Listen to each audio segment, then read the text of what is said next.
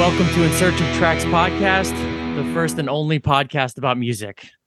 Um, today we have a special guest on the show, my good friend Tim Cronin. Tim, thank you for joining us. Well, let's just go with guest. I don't know. well, yeah, change that to we have a guest. we have we have a guest. He's a fellow human. Yes. Um, he's uh, here to talk to us about some music. And Tim, something we do on this podcast as well sometimes is talk about snacks. yes. Mm. Bob and I are big fans of snacks, particularly of the secret variety where no one else knows about them. right. Ooh, So, one of the snacks you actually introduced me to, I'm going to kick it off like this. We're going to no music, just snacks to start. one of, one of the snacks you introduced me to that's become one of my favorites is Dots home style pretzels. oh, those fucking things are great. They're great. can you can you guys fill me in on this? Tell me about these pretzels. Tim, take the lead here. Um, they're weird. They look like kind of normal pretzels, but they pack like a, a lot of flavor punch. Okay. Okay. They're almost like a good meal substitute. They're dense, they're, uh, super flavorful. Um, I can't pick out what exactly the flavors are. There's a, some buttery stuff going on there. Mm, The one Uh, you gave me was a s- was the Southwest style. Oh yeah, that's got a little. That brings the heat. Yeah, it was badass. oh, I know the. Okay. Yeah. All right. Well, you guys are making me really hungry. I'm gonna. I'm gonna. I'm gonna make. I'm putting it on my list for this weekend is to get myself some Dots pretzels. All right. The package looks a little high end douchey, like something you'd find in like ten dollar bags that are like the you know like tiny bags for ten dollars that Ugh, would be like, oh, these things are gonna suck, but they're really good. They just Yeah. look They do look like Costco vibe or something like like Okay. like lower shelf Walmart or something, but it's Okay. but they're dope. like trying to sell themselves as something better than they are. okay. Hell yeah. Well, I'm into it. I, I can't wait to try it. All right. That's uh. That's that's. I'm, I'm literally as I'm speaking, I'm salivating because I haven't eaten anything yet today. So I'm, I'm like a a rabid dog ready to eat some pretzels now. I mean, what better way to than to start with some flavored pretzels? Yeah. You know, breakfast of champions. So I gotta go just on a completely different note. You don't like the Pixies? Oh, no, Oh, man. What the Was- fuck? wasn't that wasn't that like shocking to you tim i i had to like reel it in but i was like Like, weird You have a cutoff point, but that early stuff, no. I just I think it's more I have more of a problem with Frank Black than the Pixies, the band. Like Fair- I think that I think the music is fine. And actually, I gave it five stars. I mean, it's you know a middle of the road rating. I've given things worse, particularly I think a few episodes that haven't even come out yet. But um, I just I, uh, the way the vocals annoy me to this point that I I can't stand it. But it also that listen was interesting because I did think like, you know, you hear the Dave Grohl and the drums, and you hear all this like they were so influential in so many ways. And i i get it and i give them cred but like i don't want to put it on. Fair enough. i don't know man. Maybe i'll come back around. Give me like i liked them 10 years ago. I listen to it now. Maybe give me 10 years and i'll be into it Uh, again. we'll see we'll Yeah. see something else you want to listen to. Life's too short to go back. If you don't like it, just cross it out. You know, that's that's a fact it's dead to you. yeah um how far do you go with the pixies surfer rosa doolittle that's it You know, I like Surfer Rosa. I like the EP, and then like uh, after that, maybe half an album of each. okay Like I could make like after the the EP and Surfer Rosa, I could put together like a really good best of of the rest of their stuff. sure i think that's Um, basically where i'm at too i think Yeah. there's some there's some tracks here and there but you you if you listen to the whole album they drag out it's a little bit boring and uh they might they kind of find they hit a little bit of one note nature at some point And, Yeah. you know, And I like the first two Frank Black records a lot too. interesting i've never given those a shot No, you'd hate them. I, I imagine I would. I remember uh Precise, frantic pixies. sure, yeah. I remember there was one Frank Black song on that Beavis and Butthead uh commented on at one point, and I don't remember liking that at all. But that's the only time I've ever heard Frank Black solo to my knowledge. you're not missing a lot. I mean, I like his stuff, but I'm not gonna. I'm not going to the mat to try and sell them to you. yeah, sure. Um, all right, so Tim, uh, a little background on you, and Yeah. then we're going to talk about the record that we're kind of talking through today. So, you've been in a number of bands: Yeah. Rabbi Brothers, Daisy Cutter, Acid Reich, Gallery of Mites, and the band we're talking about today, Monster Magnet. Yes. So, a new record just came out, but it's like a record of old material called Test Patterns Volume One. Yep. So, give us the lowdown on this recording, what it is, how this came about, and all that, and and kind of your your experience in the, or your uh, involvement in the whole thing. All right. Um. Well, it was the first Monster Magnet. It's from the first Monster Magnet demo. Um. For that, John McBain and I had a band called Dog of Mystery. Um. That was like four track bedroom psych on the recordings. Recordings. We fucking did demo tapes. I don't want to get all fucking right. live, it was we played some shows out, and since it was only us two recording it, we just got as many people as we could get. So there could have been like four people on stage, or there could have been twelve people on stage. Uh, and it was one guy who wanted to be in the band. He couldn't play anything, so we just had him stand on stage in a Viking helmet, and you know, so it was kind of like real, like butthole surfers, but without the talent. okay. Uh, it was noisy. I mean, we had a lot of fun. I would play drums live on this, and I had one of my drums was this thing we called the gig pot, which was a giant, like a soup pot that you would find at like a like a homeless shelter to make like a, a million gallons of soup for homeless people. And I found that at uh, Collingwood, and you know, it would just beat it with sticks, and it it had just tuneless and annoying and that pretty much summed up what we were like live. I mean, when you're playing it, you know, some of those bands that like if you're when you're playing it, it sounds it's more fun to play than to listen to. sure. Yes. How I would describe that. Uh, and, um, Dave worked at a comic book store in Red Bank. John and I worked at the two record stores, and um, you know, we had known that he was in Shrapnel, who actually recorded for Elektra and was you know, like you know the closest thing that anybody around had to a career. So you know, he liked what he heard, and we asked him to manage us, and he was like, "I'm not gonna fucking manage you guys." So. So, so he uh so it was me, him and and John and we started playing together and then that morphed into Monster Magnet. And then um the first demo we did it was, you know, just a three piece and you know, nobody around here was getting signed. I mean, Laughing Soup Dish, the psych band from Long Branch, hmm had two records on Bomp, but that was like like pie in the sky shit, you know, like nobody was getting signed. Nobody was doing it, nobody was trying to get signed because there was nothing to get signed to. Right. Uh, Now the punk rock, the Mother Records thing was kind of over with by then. Yeah. And so we just wanted to make some music that like like amused us, you know, like old biker films and exploitation stuff and and comic books and just you know, like fucking Monty Python and just whatever made us laugh. Hell Just yeah. getting getting weird for the sake of it. Yeah, yeah.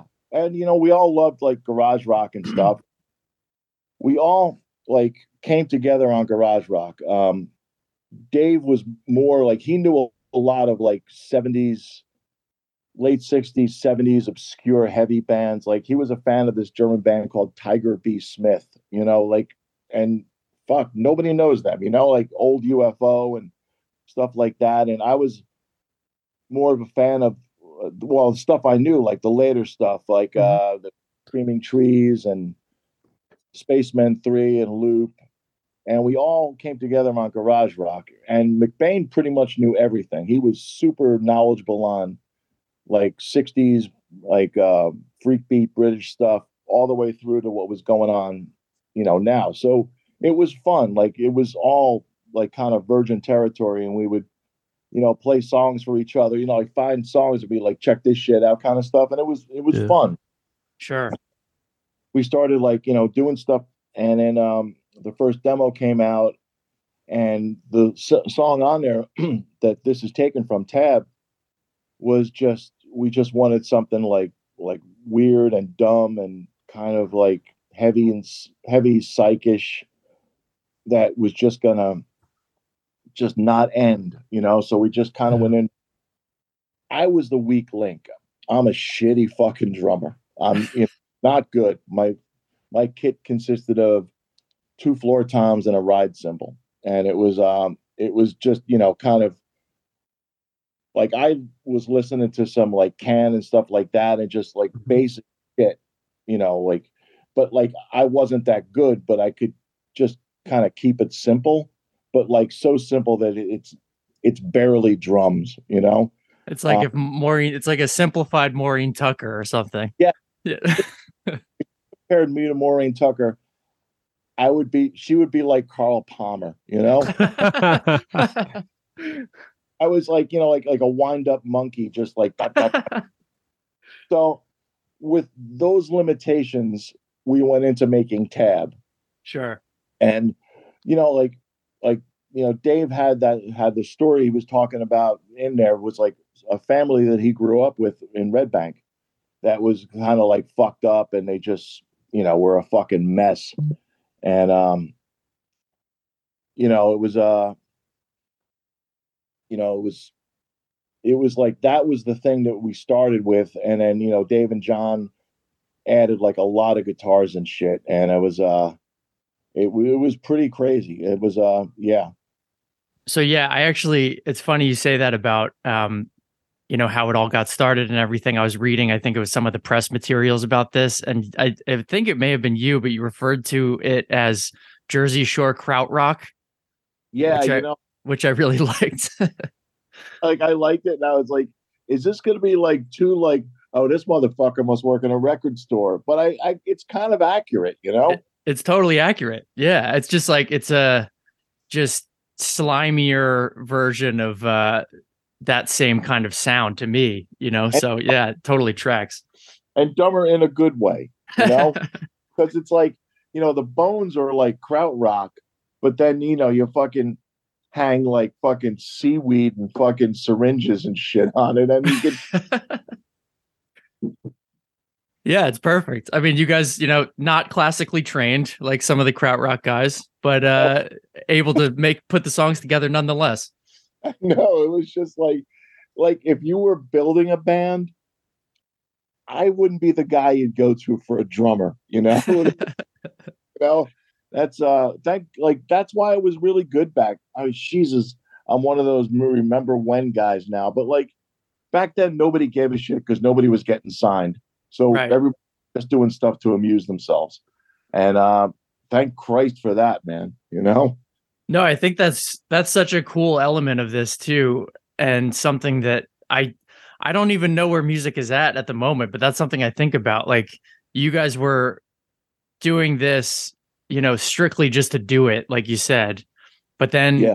it it actually ended up becoming something pretty big, right? So um it's it's strange how that can happen where, you know, a lot of the time if you start a band just just strictly to succeed, that will most likely not work out, although sometimes that works out too. So I guess it goes either way. true. You know, it's weird. I mean, like you you look at it like Dave was this fucking like untapped source of great songwriting, you know, and and um, you know, he's you know him and McBain started playing together. I think they both gave themselves confidence to move forward, and Sure. um, it's you know, I mean, that was that was great, you know, because they they just it was a it was a great thing. I mean, they both came out of that early stuff much stronger, you know. So I don't know this. Was McBain involved in shrapnel? No, Okay. um, was um was Dave and Phil Caivano, later of Monster Magnet. He was also in Blitzspeer, okay. and Daniel Rey, who was uh you know a, a producer and played with the Ramones a lot, and was in uh yeah he's been in a bunch of different stuff. So those were the three guys who got out of that and kind of went forward. Got it.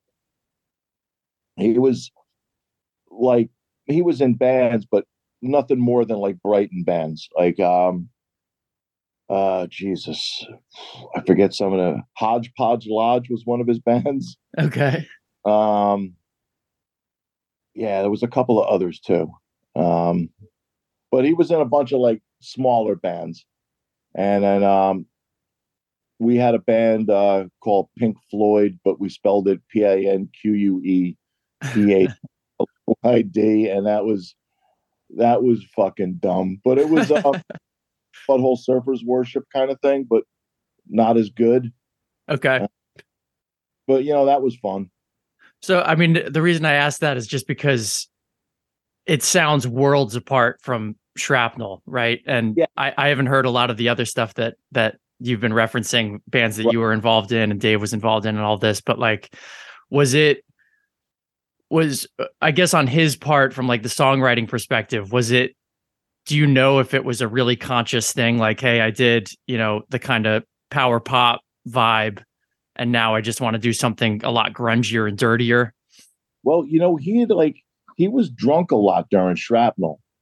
So he wasn't writing as much. So Okay. when he, he kind of he cleaned, you know, relatively for like early Monster Magnet and kind of like there was a bunch of other songs that he never tapped into his like for songwriting wise and then just kind of went with it.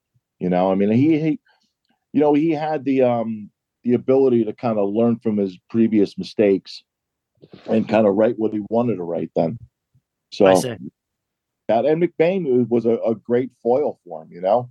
I mean, those guys, they, you know, they lived and breathed like 60s, you know, garage rock, and they both well versed in, you know, like stoogey kind of stuff, like the early heavy stuff. And then Dave went in on like obscure European space rock and just hard rock bands, you know, like like the band I always reference is uh, Tiger B. Smith, which was this German band who were fairly ridiculous, but like he was in that, and like McBain knew what he was talking about, you know, that kind of thing.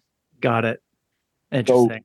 Yeah, um, so they both came. I don't want to say came of age because that sounds a lot more dramatic than it is, but like Dave really started coming into his own, and um and like you know, and he was a, a solid rhythm guitar player too.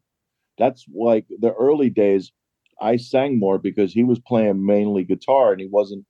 He was getting acclimated to playing guitar and singing, got it. but uh, he was he was a really he had a, a strange style, but he was super solid rhythm guy. Yeah, no, that's cool.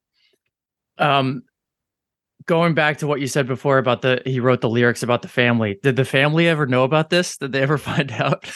No, not that I know of. They either might have they were either moved away at that point or were dead or something.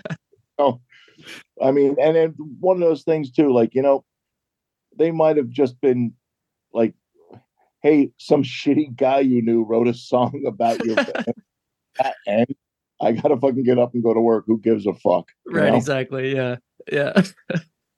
well, they'll they'll forever live in infamy on the as part of the Tab, you know, as part of Monster Magnet lore. Yeah. Um, so Like there was um, you know, uh on Howard Stern, it was this guy named Medicated Pete. yep, Um, Red Bank, Red Bank local. Right. You know, Lizard Johnny was about him before he was medicated Pete. Oh wow, I didn't know that. Yeah, because he was like this crazy kid and he would, you know, come around town. He was he was nice, but he was like, you know, kind of like manic. And so Lizard Johnny was written about him. You know, oh more man, exactly him, but you know, it was uh it was based off what we thought he would be. And then years later, he, you know, he did well with uh, you know, his medicated Pete. And um, so yeah, so that was that is such a great fun fact. I'm so into that. Is did that ever make it to Howard? I feel like that should. I don't think he knew. Interesting. But you know, and like and he's in I I mean I I see him around. He's a super nice guy. He's a great guy. But like Oh yeah.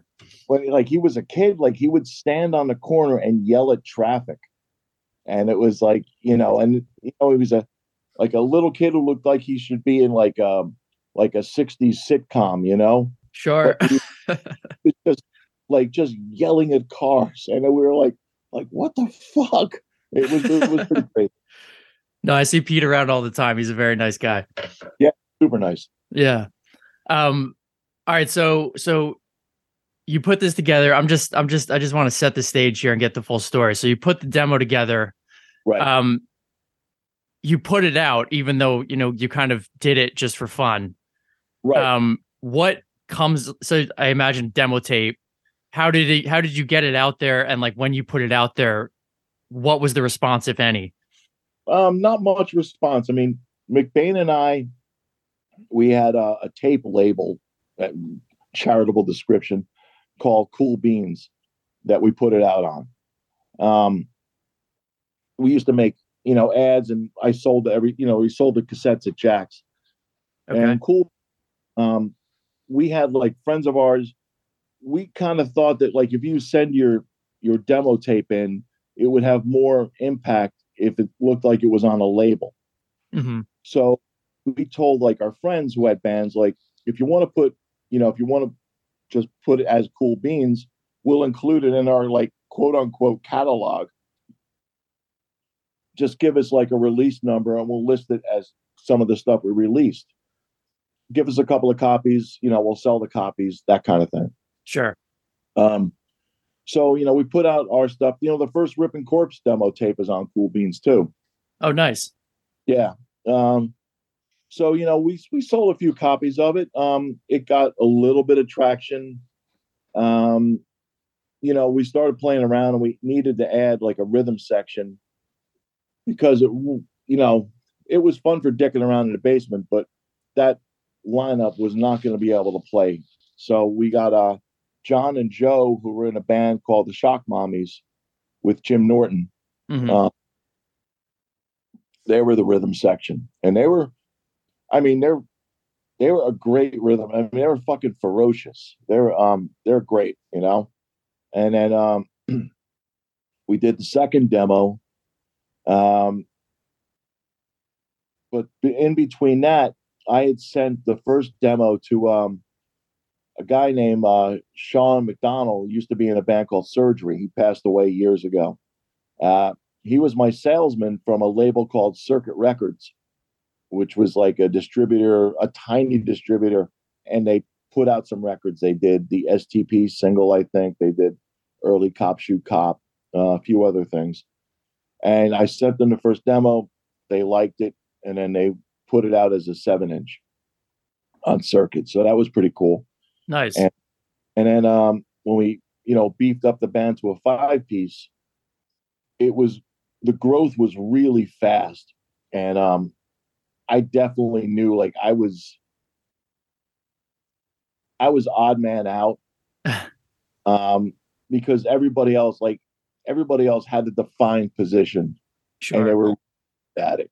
And I was like, you know, I played I I played second drum, you know, which is, you know, um, and as as vocalist, like the early stuff was super noisy and dense, so you could have somebody who couldn't really sing that stuff, just you know, chanting or fucking yelling shit over the top, and it worked Right. but it became more refined, you know, there were like glaring holes in what was working and what wasn't working. Um, Sure. yeah. So, uh, in that time too, um, Ned Hayden of the Action Swingers, he had a, a label, uh, subsidiary of Caroline, excuse me, called Primo Scree.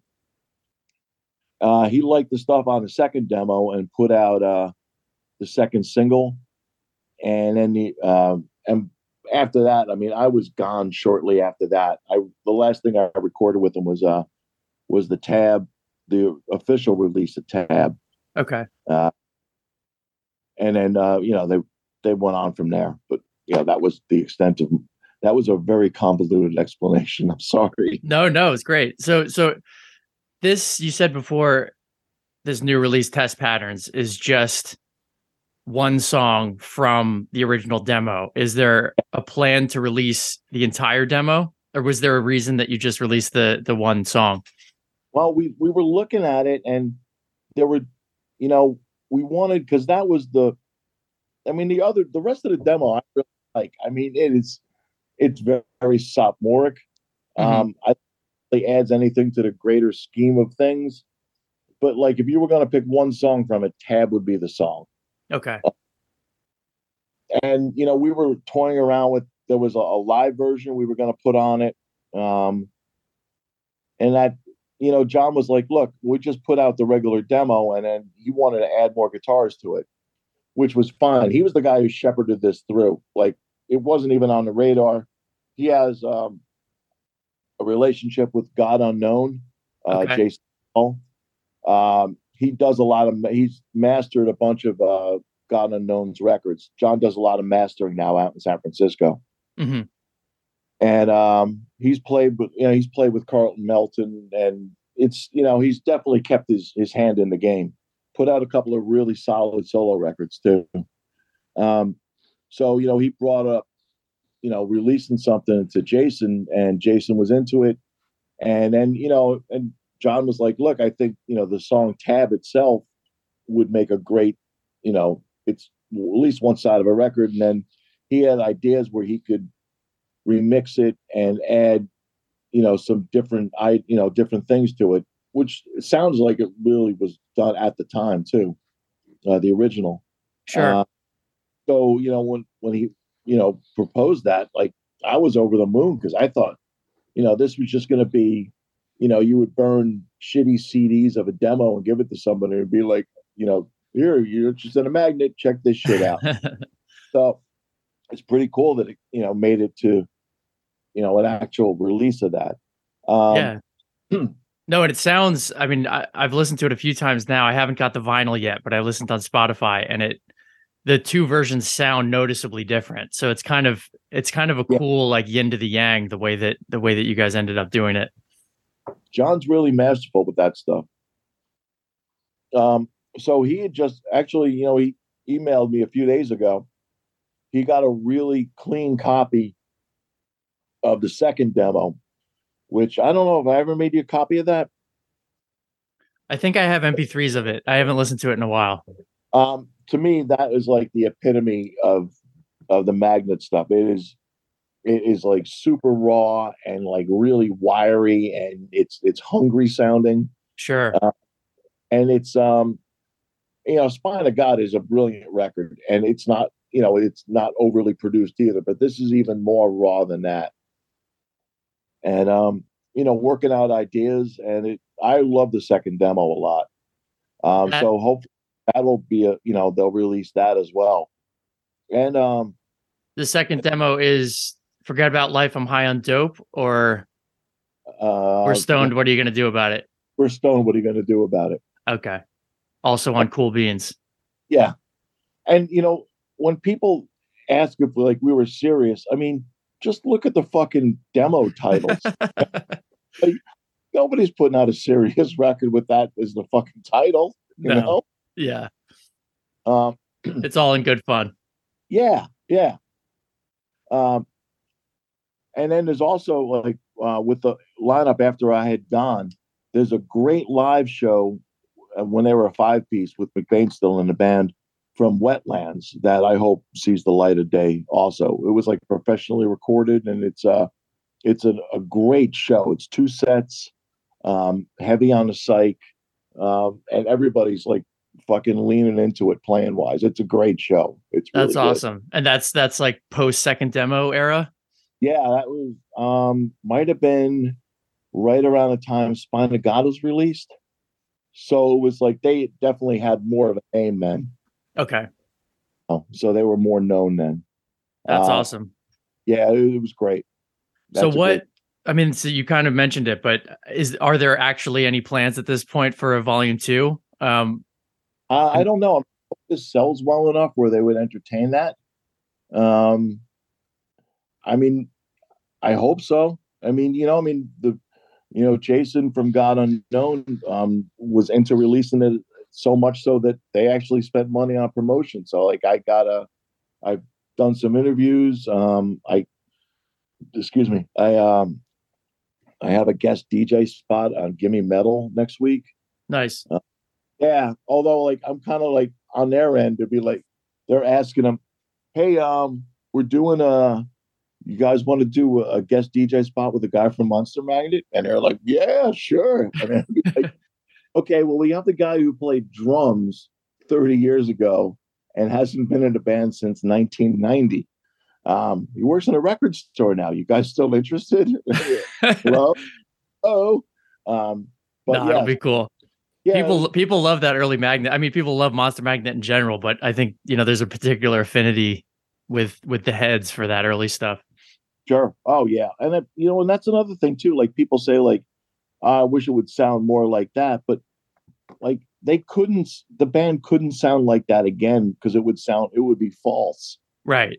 You know, like there were as soon as that first demo was made, the band was a better band you know when they got the the proper rhythm section so you you know you can't go back and redo that stuff because it it's just sounds it sounds bullshit you know well exactly like, yeah have, you know for the record i mean it's a more mature band and it's it's a different sounding song you can't have that kind of like reckless shitty abandon you can only do that once honestly Exactly. I mean, and I know that you're the same way in terms of going down rabbit holes. Like one of my favorite things about bands is like actually getting into kind of the darker periods that nobody listens to because it's yeah. it's always interesting to me like why certain creative choices are made. Oh, but it's like at a certain point yeah, like Monster Magnet have been a band actively for 30 almost 35 years at this point. Like if yeah. they were trying to do something like that, it would be insane. I mean, it's kind of a time and a place thing. Yes, exactly. Uh, so, speaking of like rabbit hole stuff, I'm reading a book now on um by Steve Hanley, um, bass player from the Fall for a bunch of years. Oh, cool. Yeah, if it's um, it's great. It's like nuts and bolts of uh, daily touring and dealing with Mark E. Smith. It, it's a great, it's a good read. That's very cool. I actually, I've been dying to do the Fall for this podcast. Maybe we have you come on for that one oh man, I just when you take a dive in, like you, you'd never get to the bottom of the fall.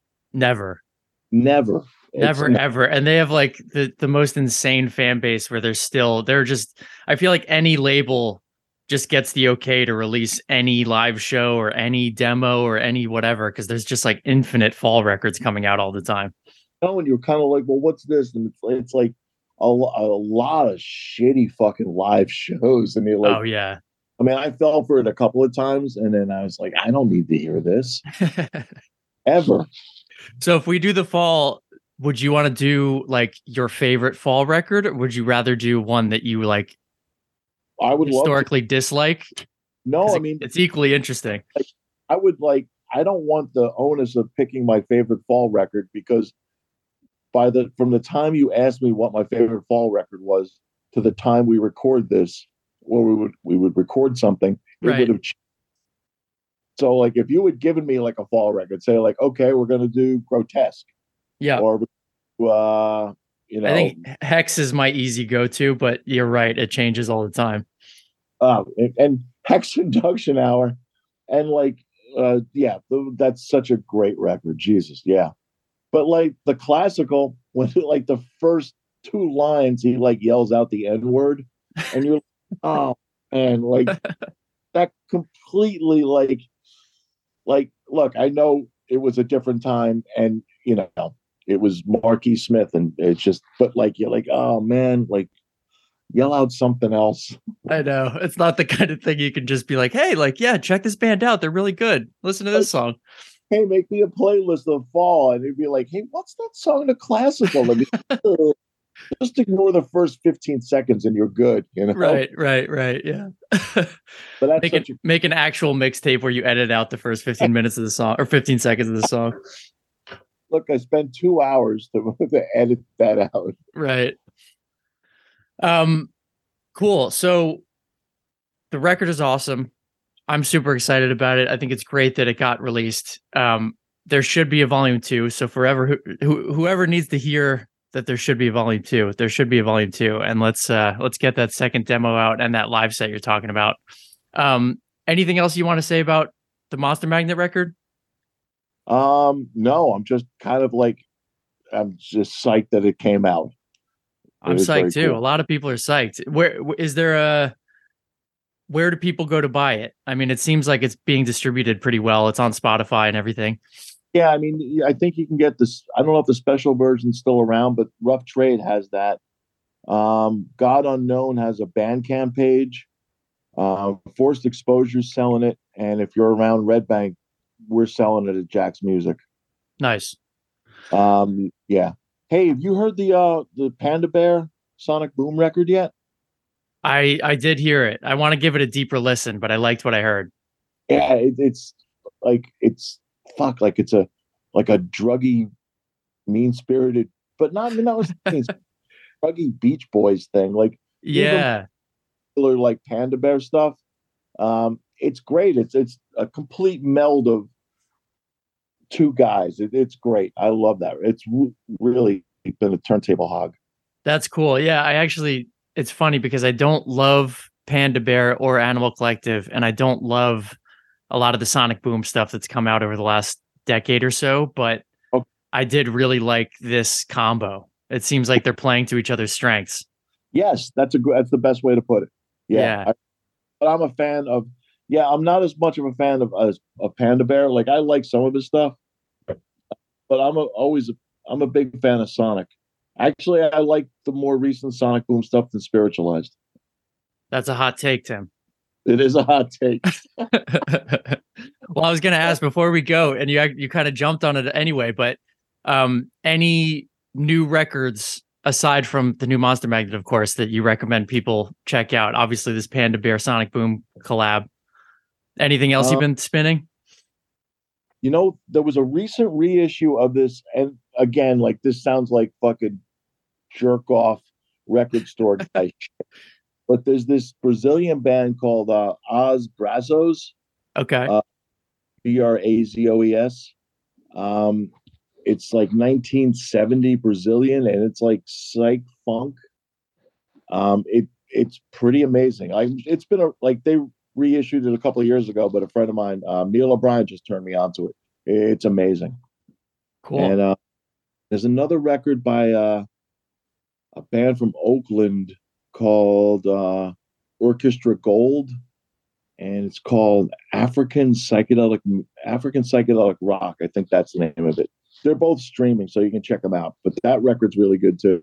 It sounds Awesome. like not really Zamrock, but like something that would be like a heavy African rock band from the uh, 70s. It sounds really legit. nice. I've heard. I've seen that one kind of making the rounds. I haven't listened to it. Anything kicking your ass? Kicking my ass. Um, let me see. I, I've been listening to the new Suede album a lot. Um, Okay. It's one of those things where they they're a band at this point. If you're in, you're in, right? And like all, none of their records sound too wildly different that you're going to be, you know, kind of shy away from it. Um, and but this one's kind of a grower. Like the more I listen to it, the more I like it. They're not doing anything new, but it's still good. That's cool. Um, I've been listening to. I like the new Nas album a lot. He's been doing this series of albums called King's Disease, and he just put out the third one, and I think Okay. it's great. Um, and then there's a kind of melodic death metal ish band called Dream Unending, and they just put a new record out that I have been listening to a good amount. Ooh. So Oh, let me write that down. Dream unending. Okay. Yeah, it's really like it's kind of it's not it's pr- maybe not death metal because it's not fast, but it's like sludgy but super melodic, but it has those like growly death metal vocals. Okay. I think it's a few do I think it's like I could totally be getting this wrong because I I don't read about a lot of these bands. I just kind of listen to them, but I think it's two dudes from other bands um kind of doing a side project thing, but it's really cool. All right. Oh, there's a, a record that um Castleface just put out by a band called Ladio Bolocko. That's really Okay. good. It's kind of like gee, I don't know, like almost like hardcore math rock, but it's not math rock and it's not really prog, but it's it's heavy and there's a lot of weird parts to it. Oh, that's Uh, like I think that's isn't that like a Mars Volta adjacent thing? Like it's like dudes from Ugh. like one dude for I think it is. I think it's like early, like one of those guys was involved. I could be wrong. Or like maybe Oh. that camp. now I hate it. sorry, sorry to ruin it for you. I could be wrong. Maybe I'm wrong. I, I, man, remember when people were tripping over themselves trying to say how great they were? Ugh. And nobody likes that new record. That's like yeah, I'm- I mean, I'm I'm a fan actually, but like, but Uh. man, that new record, it was like everyone was so excited, and then they dropped those songs, and nobody was excited anymore. it's those things where they just use the, the band name to push the record. Like it, yeah, it was, you know, it should have been like a Cedric Bixler record, you know, but that's his name. yeah. All right, Tim. Well, thank you for coming on. This is awesome. Oh, thanks. Hope I uh, hope I hope you got something out of this. No, this is great. Everybody buy the record and uh, have a happy Thanksgiving.